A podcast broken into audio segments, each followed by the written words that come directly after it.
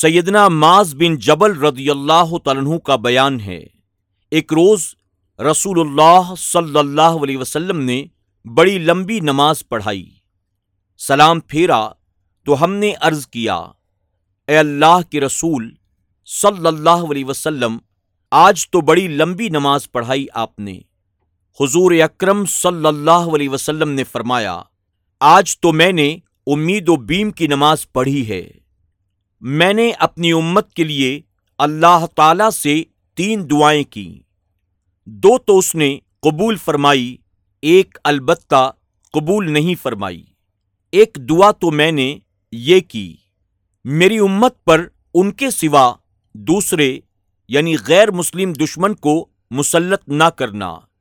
میری یہ درخواست اس نے منظور فرمائی۔ دوسری دعا یہ عرض کی کہ میری امت کو یکبارگی پانی میں غرق نہ کرنا۔ اللہ تعالی نے میری یہ دعا بھی قبول فرمائی۔ تیسری دعا میں نے یہ کی، میری امت میں خانہ جنگی نہ ہو، اسے اللہ تعالی نے قبول نہیں فرمایا۔ اسے اللہ تعالی نے قبول نہیں فرمایا۔